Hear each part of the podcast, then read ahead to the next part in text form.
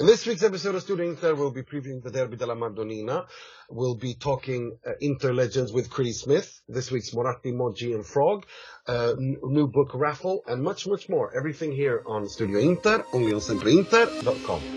Ecco Perisic, uno contro uno, gioco di gambe, guadagna il fondo, il cross, Icardi, e gol, e gol, e gol, e gol, e gol, e gol, e gol, e gol, e gol, e gol, e gol, e gol, e gol, Maurito il Mamba! Sono i blocchi nell'area di rigore, arriva la palla, la prende Messino! La prende Messino! Che segna solo contro le romane, segna il gol del 3 Per una vittoria eccezionale, eccezionale! Benvenuti, bentornati to another edition of Studio Inter. I'm your host Nima Tavallaey Roodsari, wishing everyone uh, welcome to another edition, but a special welcome to all our new listeners from Beyond the Pitch Media Network. Uh, some of you might have known, uh, Studio Inter has now uh, we've joined a partnership. We, have got a partnership with Beyond the Pitch Media Networks, which means that our, our the, the Studio Inter pod will also be hosted on all of their platforms. So aside from our own platforms, the Forza Italian football uh, platform, and now Beyond the Pitch uh, as well, we're very excited and happy about that. Uh, and uh, we've got a very special episode uh, this uh, this week to to highlight that. but before we get into all, of that, let me welcome our panelists, starting with the preview writer and the preview expert at Sempreinter.com, Mr. Mohammed Nassar. Hey everybody, uh, great to be back once again. Looking forward to hopefully what should prove to be a very exciting week for all Interisti around the world. I couldn't agree with you more. And returning back, the prodigal son, the long lost, uh, the long lost uh, member of Studio Inter hasn't been in, been on for a long, long time. Uh, he's part, he runs the Twitter account for Serpenza Madonnina. He's also a staff writer at sempreinter.com. Welcome back, Mr. Will Beckman. I have come home. We're good. good. We are happy to have. We are yeah. happy to have. We are happy to have you. Welcome back home. Thank Welcome you. Home. I hope everyone still remembers who I am. It's been a while. yes, um, you, it's not easy to forget forget you. Excellent. Um, right. Let's um, let's get going. Um, uh, let's start. We, we you know, la, international break um, meant a lot of things, but above all, it also meant that Inter uh, that Inter were able to rest. Inter players were able to rest a little bit ahead of a very very difficult uh, schedule coming up, starting with the Derby della Madonnina on Sunday night, 8:30 p.m. at the Stadio Giuseppe Meazza in Milano San Siro district. This is a derby that I have that I am dreading a little bit. Um, I'm going to tell you why, and then I'm keen to hear what you guys think because everything is speaking for Inter, and the derby logic, as I know it, is that it's upside down world. League table positions doesn't matter, form doesn't matter. The derby is a special game. The dar- anything can happen in the derby, and to me, I'm I think everything is speaking for Inter for an Inter win, which is exactly why I'm scared. Um, am I being very superstitious or paranoid, or what do you think, Mo? No, look, I uh, I agree. Uh, normally, uh, it's uh, it's like you said, it's uh, counterintuitive. You know, uh, we're doing well, we screw up at the derby, whatever. But you know what? I I we we've spoken about this before. I just have faith in this project now. I think we, we, we can take we can take the team for what it is, and this team is a team that's firing pretty much close to uh, its potential. And uh, like you said, the international break has allowed us to rest a lot of critical players. Thankfully, no one has had to has been forced to make uh, ridiculous trips too far away. So no, I think I, I you know I don't wanna I don't wanna come back and bite my uh, bite my words or whatever, but I'm I'm positive, man. I'm positive. I think I think, like you said, everything is pointing towards an Inter win, but in this particular case, I think it's it's the only logical conclusion. So uh, I understand your apprehension, and I would have uh, shared it many, many times over the last few years. But in this particular instance, I think uh, I think I'm positive too. Uh, Will, um, uh, this this past few week uh, in Italy, uh, the Italian press and the Italian uh, journalists have all been saying that well, Inter are play more are, are the bad guys in terms of physicality and in terms of being much more cynical, while Milan play the good football. Um, this is the narrative they've been going with. Um, first of all, do you share that narrative, uh, or and secondly, um, does how do you think if it, if it were to be true, how do you think that this will manifest itself on on Sunday? Will it be true even in the derby? Well, I don't. Uh, I don't disagree entirely with what they're saying. I agree that I've seen a lot of that this week. You've had, you know, Milan play the good football, into the physical beasts who are going to, you know, bite you and but not necessarily uh, enchant you. Um, I think there is something to that. I think this team, uh, Inter, I'm referring to, are not built to play great football. I think when you when you get rid of uh, when you get rid of Cancelo, when you get rid of Rafinha, uh, and you bring in, you know, Nainggolan, and you bring in Keita and Politano, you know, they're not they're not sort of conducive to a great style. I think this is a team with a lot of solutions. Um, that's the way I kind of see it. Players who individually can pull you out of a hole uh, and can give you sort of a, a burst of uh, something. You know, it's I just, but I don't think this team is ever going to play particularly brilliant football. So I think in that sense, uh, yes, I do agree. I also think uh, I must admit I haven't seen a huge amount of Milan this season, but I have heard.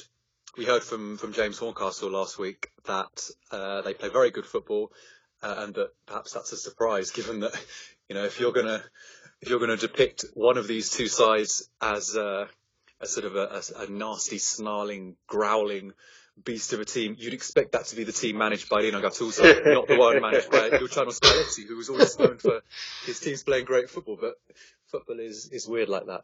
Um, so yeah, I, I I wouldn't go too far. I mean, obviously. You have to find an angle as a journalist. That's quite a good angle. So you're going to try and push it a bit. Um, you need black and white. You need contrast. So I'm not surprised that's the line they've gone with. Um, as far as how the game will, as far as how the um, how this will affect the match on Sunday, I don't think it's. I don't necessarily think it'll be too dissimilar from from last season. You know, I'm, I'm talking about the first derby in particular, particularly in that second half. You know, we were very, very um, under the cosh in certain periods of that second half, and but we scored two goals. You know, one was a we got a penalty and we sprinted away on the break and scored a goal with our our only goal scoring combination last season. Um, so yeah, I think it would. I think I expect you know Milan are built to play the ball out from the back. Pretty, you know, they're built to, to have to to be sort of a bit softer. You know, they've not they've tried to add a bit of a bit of kilos, as they say in Italy. Um, but uh, I still think predominantly their their physical strength is not really their defining quality. So I expect a game that will be balanced. But you know, if if we're the team that's more ruthless and more sort of aggressive, then that that stands in good stead because you know that's ultimately what a derby is. So I would just say about your um, your your concerns, Nima. I do remember we had this exact same conversation last year before last year's derby, and we won that derby, albeit we nearly didn't. Uh, see, I, think I, love your memory sometimes. I, I, I completely forgot that. So I, I love that I'm- you remember that. Yeah, I remember everything.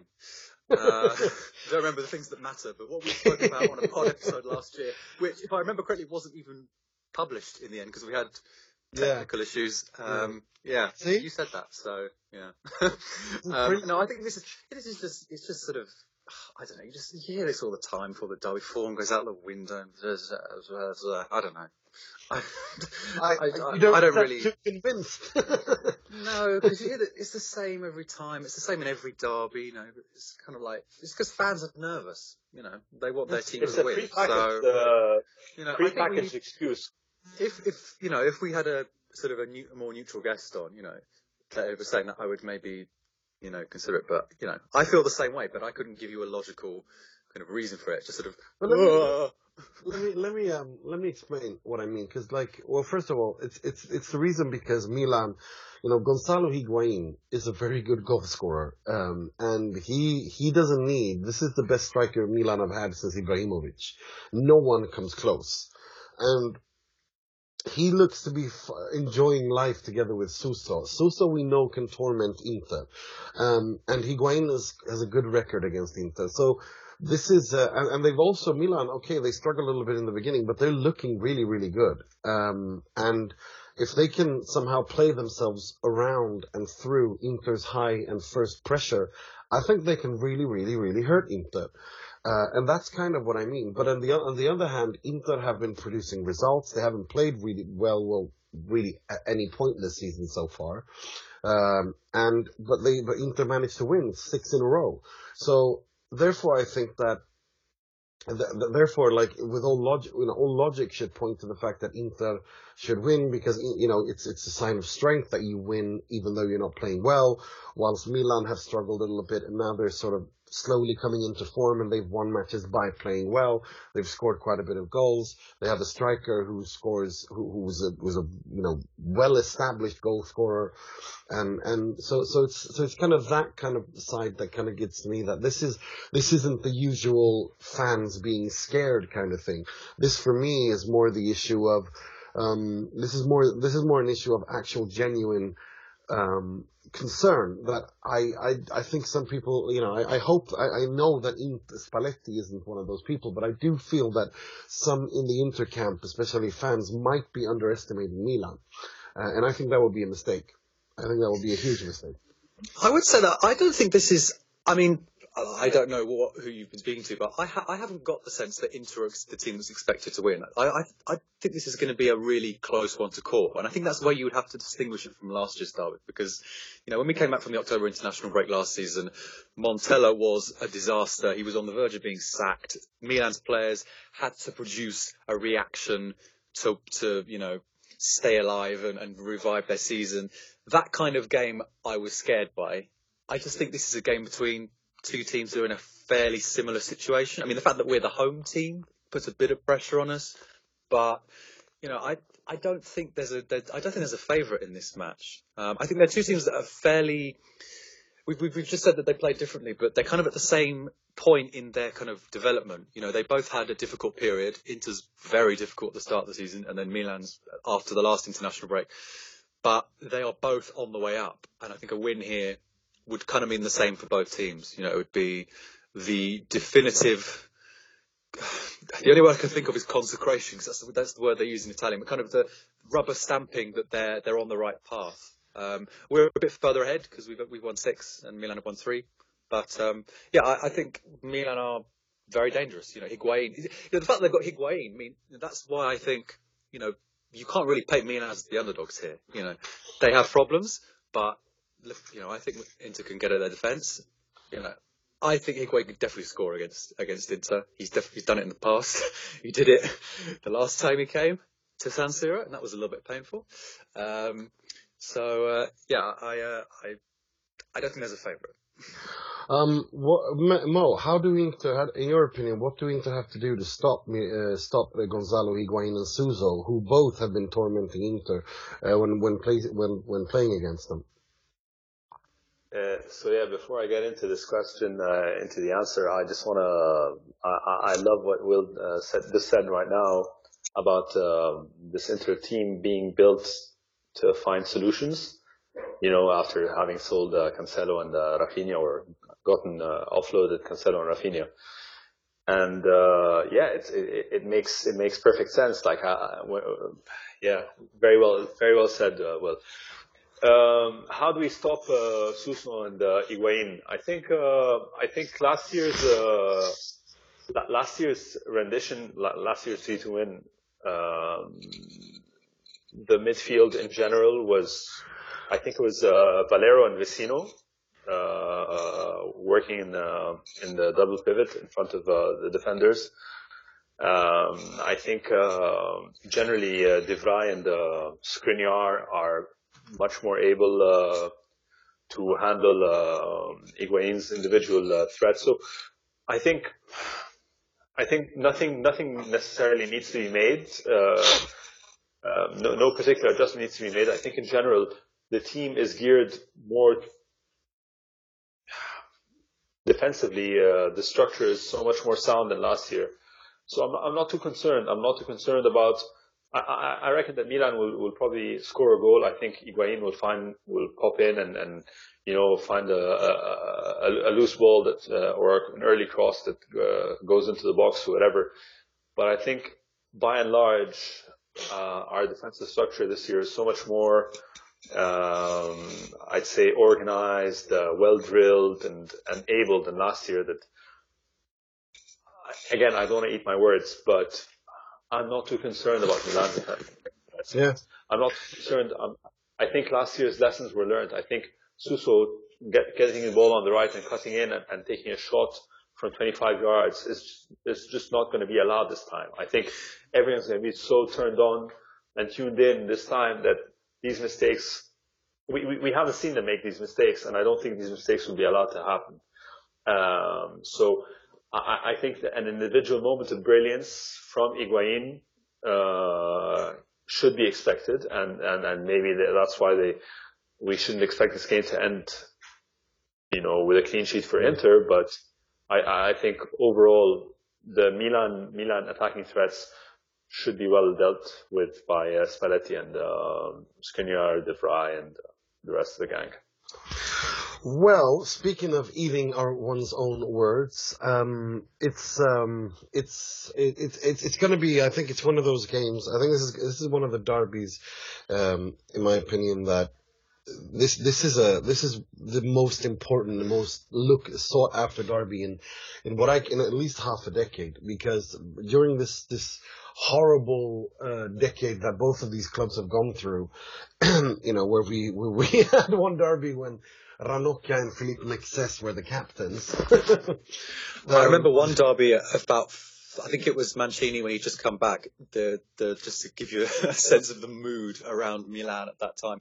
Gazzetta in the week running up to the derby, they they actually published an article which was called 10 Reasons Why You Should Watch the Milan Derby. If, you know, and some of them, I can't remember all of them, but I think one of them was like, watch Hernanes in his Milan Derby debut.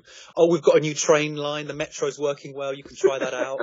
like we we've come a long way in the last four years. No, we really, really have, and it's it's um it's it's two teams that I mean, after Milan, after finally Yonghong Li left uh, Milan, Milan are finally in the hands of someone a good Such ownership. a shame. Yeah, no, but it's, to be honest, I mean, we, you know, Italian football is good when Milan needs needs a strong Inter and a strong Milan, and both of these clubs are finally looking to be on the way up. Um, and Leonardo as sporting director in, Mil- in Milan is, is a brilliant. It's it's a match made in heaven. We have Ausilio, who's been simply phenomenal. Um, it's looking really good on, on all organizational fronts. Um, uh, we're gonna, uh, you know, there's even talk of the Marotta, uh, the, the Beppe Marotta thing, and I, that's something that I wanted to talk about a little bit later on.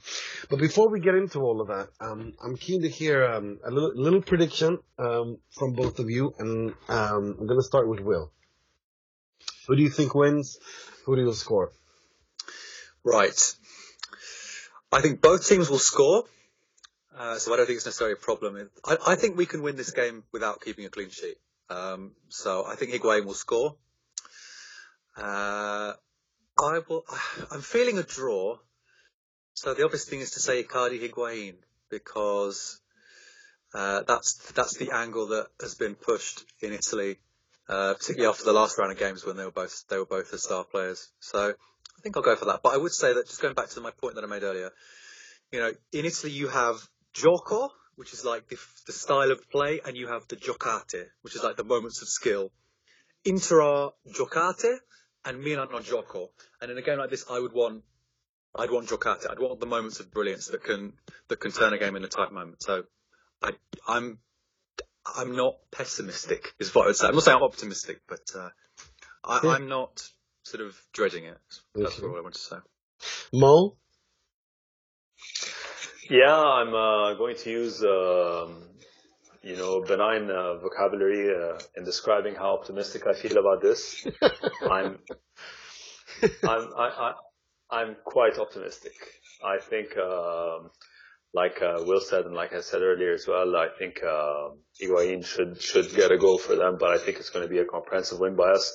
I think uh, we saw from uh, Spalletti uh, last year that this Inter is uh, thrives when when uh, facing opponents that take the game to us rather than sit back and defend deep. And I think Milan have no options but to uh, try and attack and get something out of the match. And that works perfectly for Inter. And I think um, I think they're going to score a goal. Let's say either uh, either Higuain or uh, or Cutrone, and uh, we're going to score at least two, maybe three. I think Icardi is going to score a brace, and then maybe someone adds uh, like an Nainggolan or a or a Politano or a Perisic adds like a cherry on top in the last few minutes as uh, Milan chase and chase and chase and try and get something out of the match in the last 10 or 15 minutes of the, of, the match.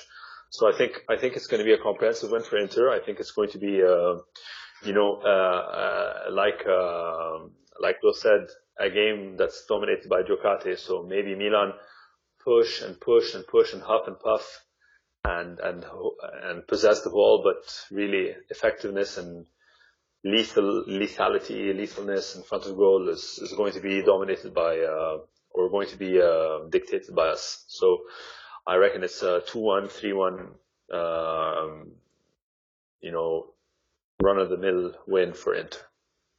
Nice one. Um, I want El um, Toro to score, just to say. That's what I want. Um, um, um, well, what I, well, if we're talking about what we want, that's not, that's not right, isn't it? Um, I'm not talking about that when I predict. I'm gonna, I'm Go on then, predict the defeat. No, I'm, I'm gonna be perfectly honest. I think Milan will win 2-1. I think Higuain and Suso will score one each, and I think uh, that uh, Nainggolan will get one back. I'm sorry. This is this is what I think. This is what I think. This is this is what what what what my what my what my intellect is telling me. This is not what my heart is telling me. This is what my intellect is telling me.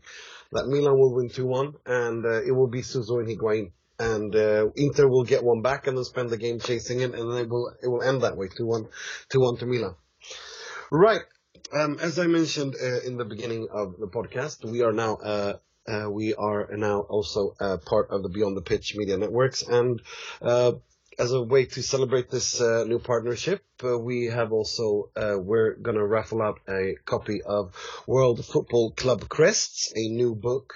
Uh, written by Leonard Jägerskiöld Nilsson, where he goes into the history of uh, the football cl- of, of of the crests of all f- of uh, football clubs, how they developed through the years, and um, uh, we're going to raffle out a copy of this, and all you have to do to uh, win a signed copy of this is to uh, we're, we're we're putting out a tweet uh, with uh, saying uh, we're putting out a tweet tomorrow, or when when when you listen to this, the tweet will be out.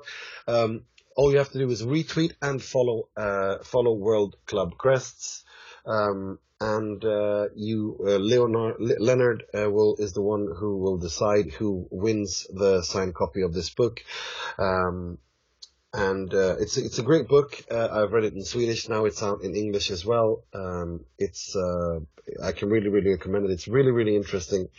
Um, so um, be sure to check that out. We'll be tweeting that out uh, over the next couple of days. And all, as I said, all you have to do is to retweet and also follow at World Club Crests, and then uh, Leonard uh, will decide which book, uh, which um, uh, who who will win the copy. And we are now joined by the author of World Football Club Crests. Welcome to Studio Inter, Mr. Leonard Jägerskiöld Nilsson. Thank you very much. Uh, glad that you're having me. Our pleasure. Well, um, before we uh, before we get into the contest, uh, which I've spoken about uh, to our listeners, um, I just wanted you to um, uh, explain a little bit about the idea behind the book um, and uh, what made you write it, and uh, yeah, just explain a little bit.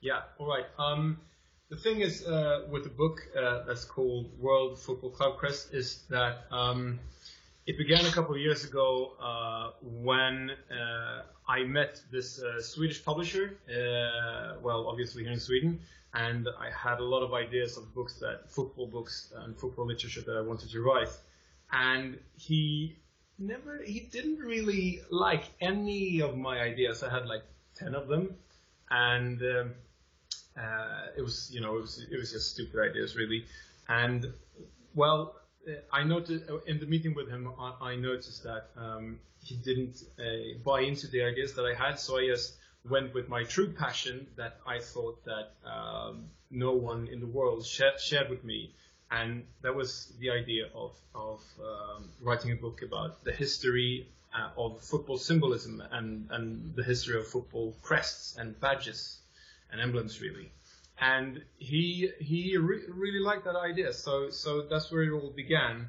And um, to talk about the book more specifically, uh, it, it uh, was released, published in Sweden in 2016, and now it's being published uh, in English uh, all over the world, really. And the idea is to, um, if you buy the book, or if you read the book, or if you borrow the book in a library, whatever, if you read the book, you'll uh, get an overview of the biggest and most interesting football clubs all over the world. It's uh, and and of their crests and the evolution of the crests. What does a badge mean, and how did it came and how was it created, and uh, how will it look in the future? Because when I was, uh, you know, when I was a kid and when I loved football as I do now, I, I always wondered what does the crown on, on Real Madrid's crest mean, and why does uh, Palermo has have why do Palermo have an eagle on, on their badge, and why does Valencia have a, a bat at the top of their crest? And those questions, those are questions I'm I'm trying to answer in this book really. Um, so if you're interested in in, in uh, football and symbolism and history and and well, you know, just football in general, I, I think this might be a book for you. And that was a very long, long answer well, to your we, question. We like we like long answers. Um, but if we uh, go into like a little bit more content, because this is Derby week uh, in Milan, uh, Inter are, are, going to play against AC Milan on Sunday night. So I thought if you could give us a little brief history of Inter's and uh, Milan's the development of their club crest, starting with Inter. Starting with Inter. Can, can I go the other way around, really? Go for uh, it. Go for it. Start with Milan. Yeah, I'll start with Milan. Um, the thing is, uh, Milan. Um, I don't know. It will be uh, much easier for all the listeners uh, if you have the crest in front of you now, because if you don't, it's going to be pretty hard for you to envision what I'm talking about, really. So I'll give you like two seconds to get the crest in front of you whilst in Milan. All right, now I got two seconds. And as you can see to the right of the of the um, Milan crest, there's a red cross uh, at the right of the the badge, and many with many people with English heritage or many English people would probably guess that this is the cross of Saint George, and well, it isn't really. Even though Milan was uh, uh, created by uh, English people in, in Milan uh, it's the cross of Saint Ambrose, Ambrose in English, or Ambrosio. Exactly. Italian, yeah. Exactly.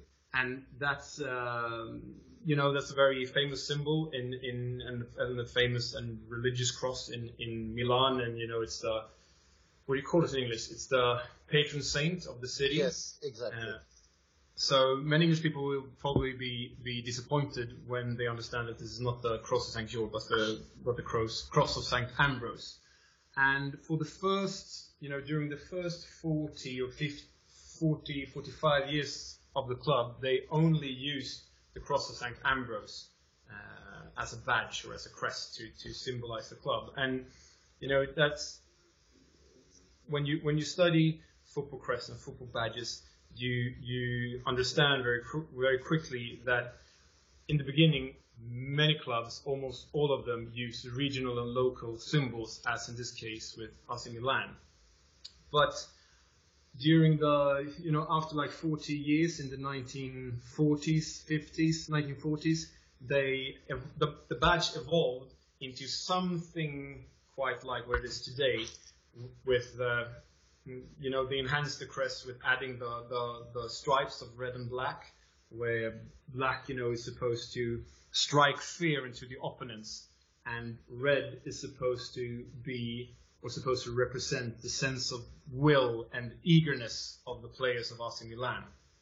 And during the years, you know, as in many clubs, almost all of them, not not every club, but very many of them, uh, the crest of Milan has evolved, and um, it took a leap, a very big leap, when Silvio Berlusconi bought the club in the 80s, because then he actually created the crest that you can see today, or not him specifically, but under his reign. Uh, he created a, the, the crest of today. But the interesting story of AC Milan is that they have actually had a crest depicting their nickname. They are, as you may know, called Il Diavolo, or the Devil, and uh, they have actually had a crest during the 80s. Just just before um, Berlusconi bought the club, really in '86, they had a red devil as a crest along with the star, and the star symbolized, of course, that they had won the, the Scudetto at least 10 times. So um, that's basically the story of Milan, and when they, uh, uh, I can add that when they celebrated 100 years or a centenary as a club, they actually brought back the St. Ambrose crest to wear that on the shirt specifically, um, and that was in 1999. Uh, but I think the fun fun part here is that they actually used the devil as their crest for six years. Um, well, and uh, if I shall continue to Inter, I guess I don't have to teach you about the club's history. but um, obviously, you know, the colors of Inter they they came as after the the, the founding fathers you know left Milan and, and created Inter and, and organized this new club in Milan. Um, the the colors were, were a reaction. The the blue color it, w- it was a reaction towards AC Milan. If they're gonna wear red, we're gonna wear blue. Um, so that's why you know blue and black uh, depicts the first crest, and the first crest actually uh, was a monogram created by Giorgio Muggiani. And if I'm not ill, uh, ill informed, Giorgio Muggiani was one of the exactly. founders of the club. Yeah. Exactly. And this monogram, the first, very first monogram that was created in 1908, when the club was born, is very much alike the crest the club has today, really. But Inter's history or crest history is much more chaotic than the one of Milan, and uh, that's because you know the because of the fascists really in in the uh, end of the 1920s and beginning of the 1930s. Because when Inter uh, well, because of Inter's policy uh, towards foreign players, they were uh, the club wasn't very popular among the fascists of Italy and therefore the, the, the fascists made uh, interchange, you know, their name to uh, Associazione Sportiva Ambrosiana, and that was in 1928, right? Società Sportiva Ambrosiana. Uh, and with that, they also changed the crest. So from this round monogram into like a square or diamond formed crest with a football in the middle and the name outspelled. Uh, the Ambrosiana name, that is. And this lasted for four years uh, until the club took back a part of their name, but then they were called Associazione Sportiva Ambrosiana Inter. At least you regained Inter, and that, that part of the name also came back into this crest. But, uh, you know, as, as the fascists uh, lost their grip or hold of the club, you know, the, the, the name and the badge came back, really and for 30 years, give or take a little, after the Second World War, the, the monogram was back in different uh, editions and different versions. And then in the 70s, the, the Biscione, or you know, the, the snake, uh, took its part of the crest as well. So there was like, at the end of the 70s and in the middle of the 80s, uh, Inter was represented by the Biscione, and uh, many people. I, am a I'm a bit too young for it myself, but many other people, you know, uh, that I know who are Interisti, they grew up with this badge. So for them, the, the badge with the Biscione is the the crest of Inter to them. And uh, interesting, uh, the the Biscione or the snake has interesting origins really, because uh, as the cross of um, Saint Ambrose. The Biscione is a very important symbol for the city of Milan as well. Because, um, you know, it represented the Visconti family who controlled Milan in the 13th century. And since then, the, the snake has actually, apart from Inter, also represented the, the Dukedom of Milano, uh, the aristocratic family Sforza, and also the car manufacturer Alfa Romeo, Romeo who, which is a Italian uh, car, as you may know. But you know, with Massimo Moratti and and uh, new ownership, the, the monogram actually returned to to Inter and has gradually evolved back into its origin as as it looks today really. So the one today is uh, the one the club uses today is actually very much like the the original crest that was born in 1908 so it's a little bit back to roots uh, back to their roots than the crest yeah yeah exactly and you know this is a very popular thing to do among football supporters and football fans because when when when football clubs change their their crest or present a new badge it often uh, it often ends with you know protests from the supporters and fans, like in the case of Juventus or the case of of uh, uh, Cardiff City or, or the case of Barcelona, like a couple of weeks ago. Uh, but when you go back to your roots, as in the case of West Ham or Manchester mm. City or Inter, you know, it's then it's a popular choice because the fans the fans love their roots. They, they they love their local and regional symbolism and their history. So this is, according to, to me, uh, a very smart thing to do uh, if you're a club that want to change your crest into something else. That's great.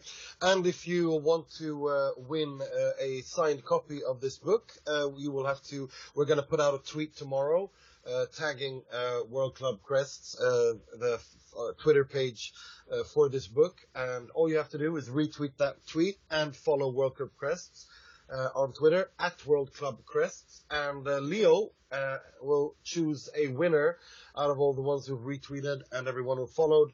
He will choose one. He will contact you uh, and uh, he will send you the book. Yes, exactly. I will. So, so just go ahead and enter the competition. Awesome. Thank you very much for coming on, Leo. It was great to have you on. And uh, I can really recommend this book. I've read it in Swedish, uh, and I'm sure it's just as good as English. Uh, it's a really interesting book that I can really recommend to everyone. So thanks a lot for coming along and telling us uh, a little brief story about it. Ah, thank you. It was a pleasure. Right, a big thank you there to Leonard Jägerskiöld Nilsson for his uh, brief uh, uh, explanation of the different uh, of the development and history of the Milan, the, of AC Milan and Inter club crests through the years, where they come from, etc. Be sure to check that competition and his book out um, when you get a chance.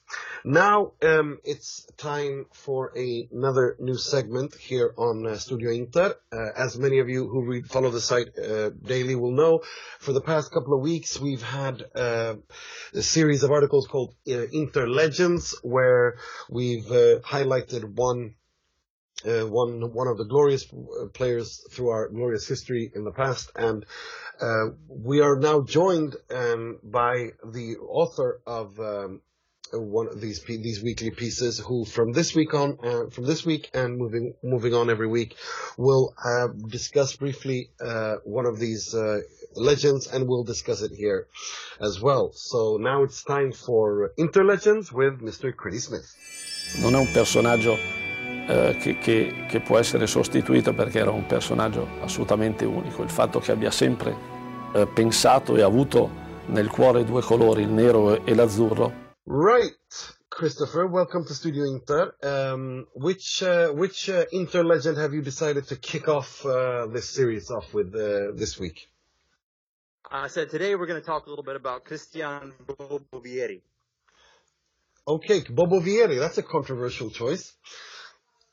Yeah, well, he's his he's controversial because his time at Inter is a very interesting one indeed. Uh, the fact that he had the uh, uh, you know uh, obviously a very very tumultuous time in Inter history. He came in between some strikers uh, we all very well know as Ronaldo and Zlatan Ibrahimovic. He was kind of slotted in between those. And uh, yeah, he's uh, you know he's attributed to um, a many Inter goals, but uh, you know was never able to really reach the top with Inter. So the closest he got, of course, was 2001, 2002.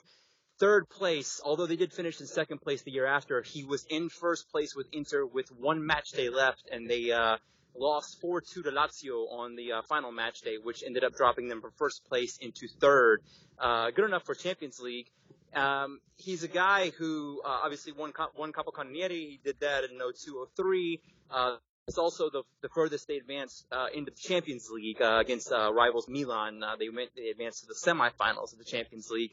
Uh, he got injured though, uh, and, and unfortunately, and were, they were able to to, to capitalize with his him being absent, and were were unable to defeat the um, their hated rivals from across the town. So, uh, you know, it's it's also a, time in Inter where you know not many titles were won. In fact, he didn't win anything until his final season uh, which was a Coppa Italia, which you know is um, kind of a consolation prize when you think about it. You know, they were trying to to get to the Scudetto, which they hadn't won at that point since 1989. Uh, unfortunately for him, after after leading the team in goals scored uh, for five consecutive seasons, uh, it was finally uh, Adriano who uh, unseated him from that in his final season.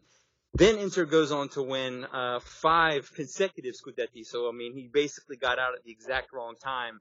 But the question is, you know, how important was he to Inter's success? You know, where would the team have been without Vieri in the mix if he had not been this uh, this pivotal figure in their in their attacking lineup? At the time when he was came over in 1999, he was actually the most expensive player in the world. Uh, so that was, um, you know, uh, uh is, is is something to say for that time. You know, by today's uh, money, monetary figures, very small amount of money, but back then you know, it was in the uh, 30 millions of euros. So he was um, he was quite expensive when he came over to uh, to the San Siro. Uh, also, uh, you know, if you look at his final stats uh, in the league, he made 143 appearances, scored 103 goals, and you know was uh, Pele uh, for the uh, FIFA cent- centenary. He was named one of the 125 greatest living footballers in the world. So Vieri has as an individual, uh, solely if you go by statistics and what he accomplished as a footballer, quite impressive numbers. Um, but he was unable to really take Inter to the next level. He was unable to get that Scudetto. He was unable to have the sustained success in the Champions League. Had the one great season in 02-03, but uh, you know, unlike the Grande Inter days or the days of Jose Mourinho, uh, there was uh, there there was he was just unable to to get the job done. So that's why he's a controversial figure. He he has the numbers definitely to become uh, uh you know an Inter legend, but uh, where does he fit with the club? How is he remembered by the supporters of the club? And um, so that's what we wanted to talk about today. Well, Mo, you uh, you you had um, you raised a, a, voice, a dissenting voice when you heard that we had Christian Vieri. So I'm going to hand it over to you. Yeah, look, um, I, am a, I was a big uh, Bobo fan when he was uh, when he played for Inter. It's uh, what happened afterwards that uh, left a bit of a bitter taste in my mouth. And look, I enjoy his uh, silly Instagram posts uh, as much as uh, the next guy. You know, the Bobo dance or the stupid uh, cap dance that he has now, the Nikki dance or the Nick dance. So, so look, it's not like it's not like he's like a persona non grata amongst uh, Interisti but the whole uh, Calciopoli, uh, Moratti was bugging my phone, uh, this or that, and then he moves uh, and plays for uh, Milan. Eh, you know, he, he's always been a he's always been a, a bit of a firecracker, and you know, as much as we love Inter, as much as we we are impassioned for um, by, by this club and, and, and we support the jersey. It's always, it's always a bit hurtful when a player who you think gave his all for the club turns around after they leave and, and, you know, you know, sticks a proverbial, um, you know, knife in your back. And, and that's, that's, that's kind of how it felt with uh, Vieri after he left, uh, especially with the whole Calciopoli thing, you know, like Inter had been fighting almost the entire peninsula. Yeah. Uh, counter allegations of, you, you, know, uh, we're, we're the only clean club, uh, we're the only clean club, and this guy comes out and says, no, Moratti bugged my phone, and Moratti did this, and Moratti did that, and and then he goes and plays for Milan. That's the thing. For me, for me, the thing that really leaves a bad taste in my mouth with him is the fact that he was given a free transfer uh, by Inter uh, because he said he wanted to leave. It was time to leave. You know, he was getting on a bit. His contract was, you know, um, he he wanted he didn't, they didn't want to renew it. Yeah, exactly. And he wanted he wanted to leave, and Moratti gave him that free transfer. And then he turns around and signs for Milan on a free transfer, which was a complete slap in the face of uh, Massimo Moratti uh, and the club at the time. But having said that, he did have he did look like the biggest fool on the planet in he that played derby. like garbage. No, but not He only played like that. garbage. in, not only that. In that particular derby, the very first derby that season, when Inter under Mancini beat uh, Milan three two, and he's the one who comes on, f- and he loses the header, the aerial duel against Adriano, who heads in that three two in the 90th minute. That that kind of makes it, you know, for me, I, I forgave him after that because he because he kind of looked like a complete idiot um, in that game. you you uh, you make fun of uh, Will for having a good memory, but this is uh, this is some next level stuff. Yeah, you tell him, Mo.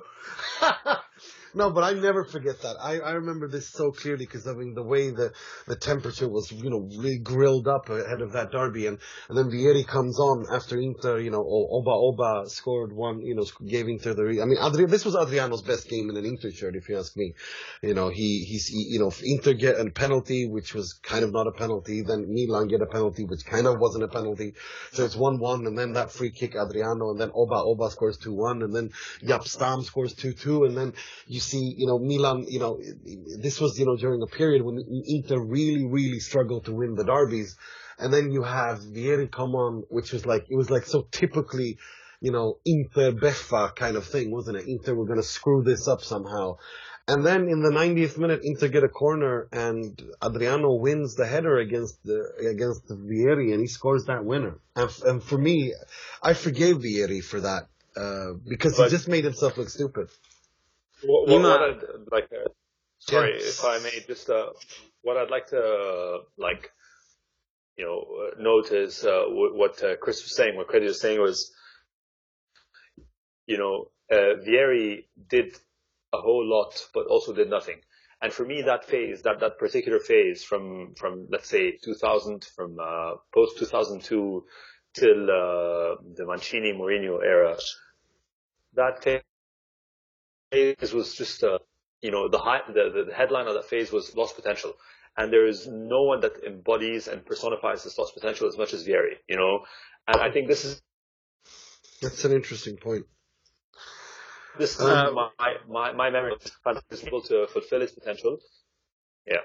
Yeah. Sorry, Critty, you want to Yeah, go? Nima, Nima, yeah, the uh, it, it's funny. You and I talked about this uh, earlier this week uh, when we were discussing uh, about who we- who would be coming on uh, as the uh, the main topic. And when I looked at some of the comments on that particular article, it, he's a very polarizing figure because I had I had a few comments saying, you know, I grew up uh, Interisti in the early 2000s. Vieri is my guy. You know, he when I think of Inter, I think of him. And I mean, if you're coming up as an eight nine year old child and now you're in your you know uh, 20s or whatnot, then maybe you you kind of identify him as that was the time when you when you started following the Nerazzurri and, and that was that was the he was the main the main the main figurehead. But you know, for for for fans that especially that came from the uh, Lothar Matthäus days that that have gone way back, you know, they don't really uh, for those for those types of uh, of supporters, I, I I found a lot of backlash, you know, in in the sense of yeah, he really wasn't that special, scored a lot of goals, but but but you know, didn't really didn't really uh, didn't really do much in, in that fact.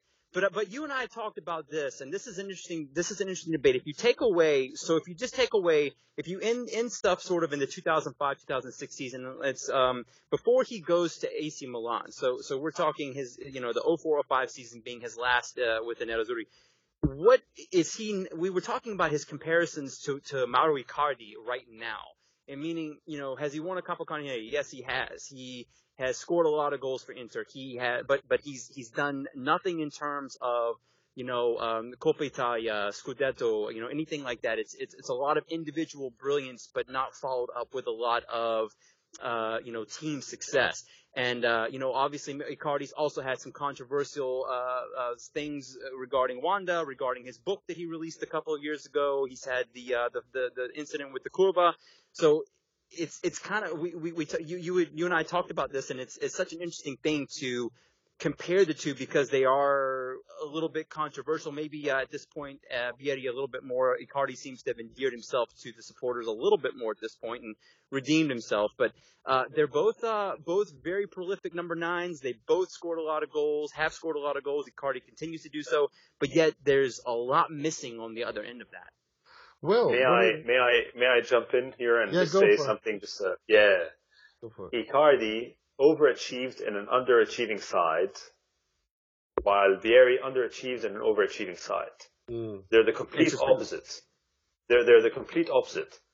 Vieri had come in into the side that was completely bankrolled by Moratti and had the you know the world as their oyster. The like uh, ambition was set at at nothing but, but the Scudetto and the Champions League, and this was what they were running for, and they failed. Icardi is the only bright light in the bleakest of bleak periods that we have lived through you know, and he he has been the only guy. He like despite against all odds, despite all circumstances being against this guy, playing with a bunch of you know clowns for for many of the last six years. This guy was able to reach Capocannonieri joint with uh, Toni and joint with uh, Immobile. So I, th- I think, you know, wh- while, while the headlines can read the same in the sense that, you know, prolific strikers who have done little to bring silverware to their sides, the circumstances could not be more different. One guy in Vieri had like, um, you know, everything given to him in terms of like, and a, a supporting 10 other players on the pitch, while this other guy, Icardi, has had no one and was, and yet remained and continued to remain the bandiera of the club. And, you know, so, so I, I understand what you're saying here, but I think, I think the compar, like Icardi for me, like as, as an old schooler, Lothar Matthäus, cynical interista for, for close to four decades now, um, there can be there can be no comparison between what Icardi means, even if Icardi leaves at the end of the season and goes to Chelsea or to Real Madrid or to wherever. His his legacy at the club is will forever be untarnished because of the sacrifices that he personally made for the club in the darkest of times. Whereas Vieri did the complete opposite, you know. So It's yeah. an excellent point. Excellent point. Excellent point. Well, this is kind of what we wanted to do uh, with the interlegends part uh, to create some debate and and uh, and um, you know uh, and, and hear the opposite side because there's a lot of polarizing players. I mean, Vieri we Vieri scored a lot of goals at Inter, uh, but he's a polarizing character. Um, uh, let us know what you guys think. Tweet at us at using the hashtag interlegends. Um, and uh, we'll be. This is a weekly thing we'll be doing every week now, and uh, Chris uh, Critty will join us next week to for another uh, for another interlegend. Um, Absolutely. it's great having you on, and I'll uh, we'll, we'll see you next week. Thank you very much, guys. I'll talk to you guys next week. Thanks. Ciao. Well, uh, now we've come to the part of the show where we pay tribute, rip the piss out of, and uh, criticize someone or something in the world of football heavily, starting with the positive side. This week's Moratti, which will be presented by Mr. Mohamed Nasser. He's, he works a lot, he's intelligent, and uh, he surprises uh, people sometimes with his uh, ideas. Not easy to find one person of this uh, qualities.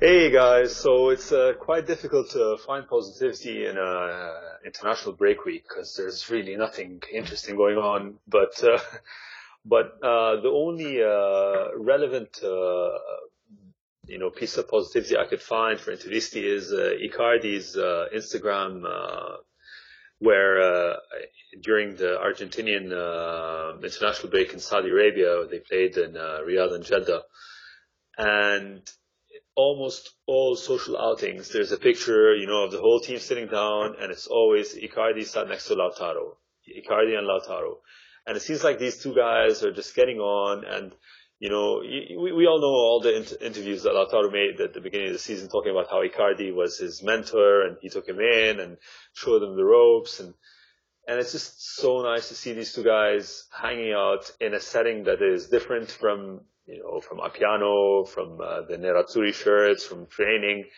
and they still get along. And it's nice to see like these are my dudes, you know, my dudes together, and uh, yeah, so that, that's my um, a bit of a silly Moratti, but uh, it's my Moratti of the week. Nice one, nice one. Yeah, um, right. Let's move on to uh, slightly uh, more comical aspect of life. This week's frog, which will be presented by Mr. Will Beckman. Clamoroso! Autogol di Ranocchia!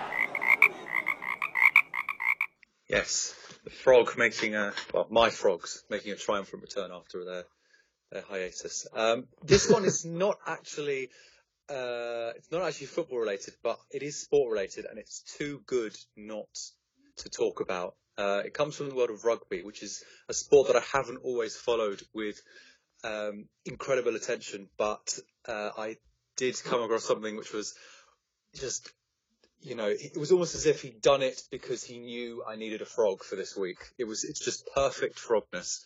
Um, if we think back to, to why this this particular word was invented. Um, so it's Freddie Burns, who is uh, a rugby player who plays for the Bath. Uh, he was playing in what I think is essentially rugby union's equivalent of the Champions League uh, against Toulouse. Um, this was their first to the opening match of the tournament in their group. Uh, it was very close. There was five minutes left. Bath needed a try to win, uh, and he was about to score it. He was delighted with himself. He ran through. He was smiling. He started celebrating and then one of the opposing players sort of ran from behind and uh, knocked the ball out of his hands, and he fell flat on his face, and not only in a literal sense, because Bath lost the game by two points as a result, and he was forced into the mealiest, most unconvincing of apologies on social media, and now he looks like a complete fool, and he is the frog to end all frogs this week. So if you haven't seen it, just search Freddie Burns on Twitter, Freddie with the IE, and the video will be there. It's very, very awkward. and the best thing is, he got substituted straight afterwards, so there was no soft touch from his coach. that's very, that's very, very funny. Um, I love when people, oh, that's, that's hilarious. That's a good frog. Right, um, let's uh, move on to slightly negative things. This week's Moji, which I will be presenting myself.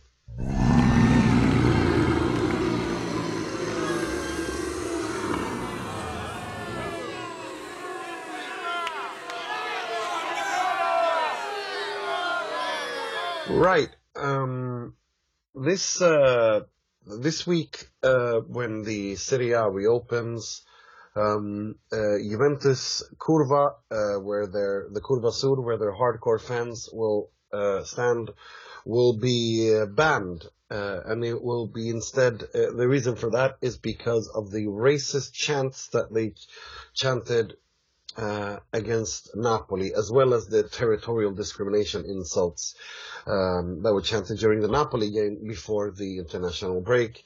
Uh, which is an utter disgrace. Uh, the racism just doesn't belong in football, and it was all of it directed at Koulibaly, who won the game for Napoli last season. Um, so it's it's simply just a case of sour grapes turned into foul mouth, and this kind of behavior doesn't belong in a civilized discourse in 2018. So uh, that's why Juventus Curva are uh, 20 are this week's uh, this week's Moji. Right, um, that's all we have time for this week. Uh, I'd like to thank uh, Leonard Jägerskiöld Nilsson. I'd like to thank Critty Smith, and I'd also like to thank you, Mo. Thank you, thank you, thank you. At M Nassar uh, on Twitter and uh, at Will underscore Beckman, I think it is. It is, yes. The underscore may be disappearing, but for the moment, it is Will underscore Beckman. Well, you'll, well, you'll, well, that, that'll, that'll be the cliff, that'll be the cliffhanger for this week. if, Will has changed his. Find out next week. Come back next week to find out if I have changed find out social media handle. Exactly. Probably If- never tweets. Yes, which that's the cliffhanger. We'll all have to see if the underscore Yeah. will the underscore survive this week's derby della Madonnina. We'll, we'll know, um, and we'll also be discussing. It'll be uh, forced underground. Depends on the result. There's a lot of there's a lot of riding this Sunday. Um, Yeah. Right. Uh, Thank until- you for. That's all right. Th- thank you for. Well, I don't know. Thank you for having me back. thank you for w- welcoming me back to, to your to your podcast. Welcome area. back. Great to have you back. Thank and you. as always, my name is Nima Tavallaey Roodsari, wishing you a good week, three points, a derby win, and sempre e solo Forza Inter. Forza Inter!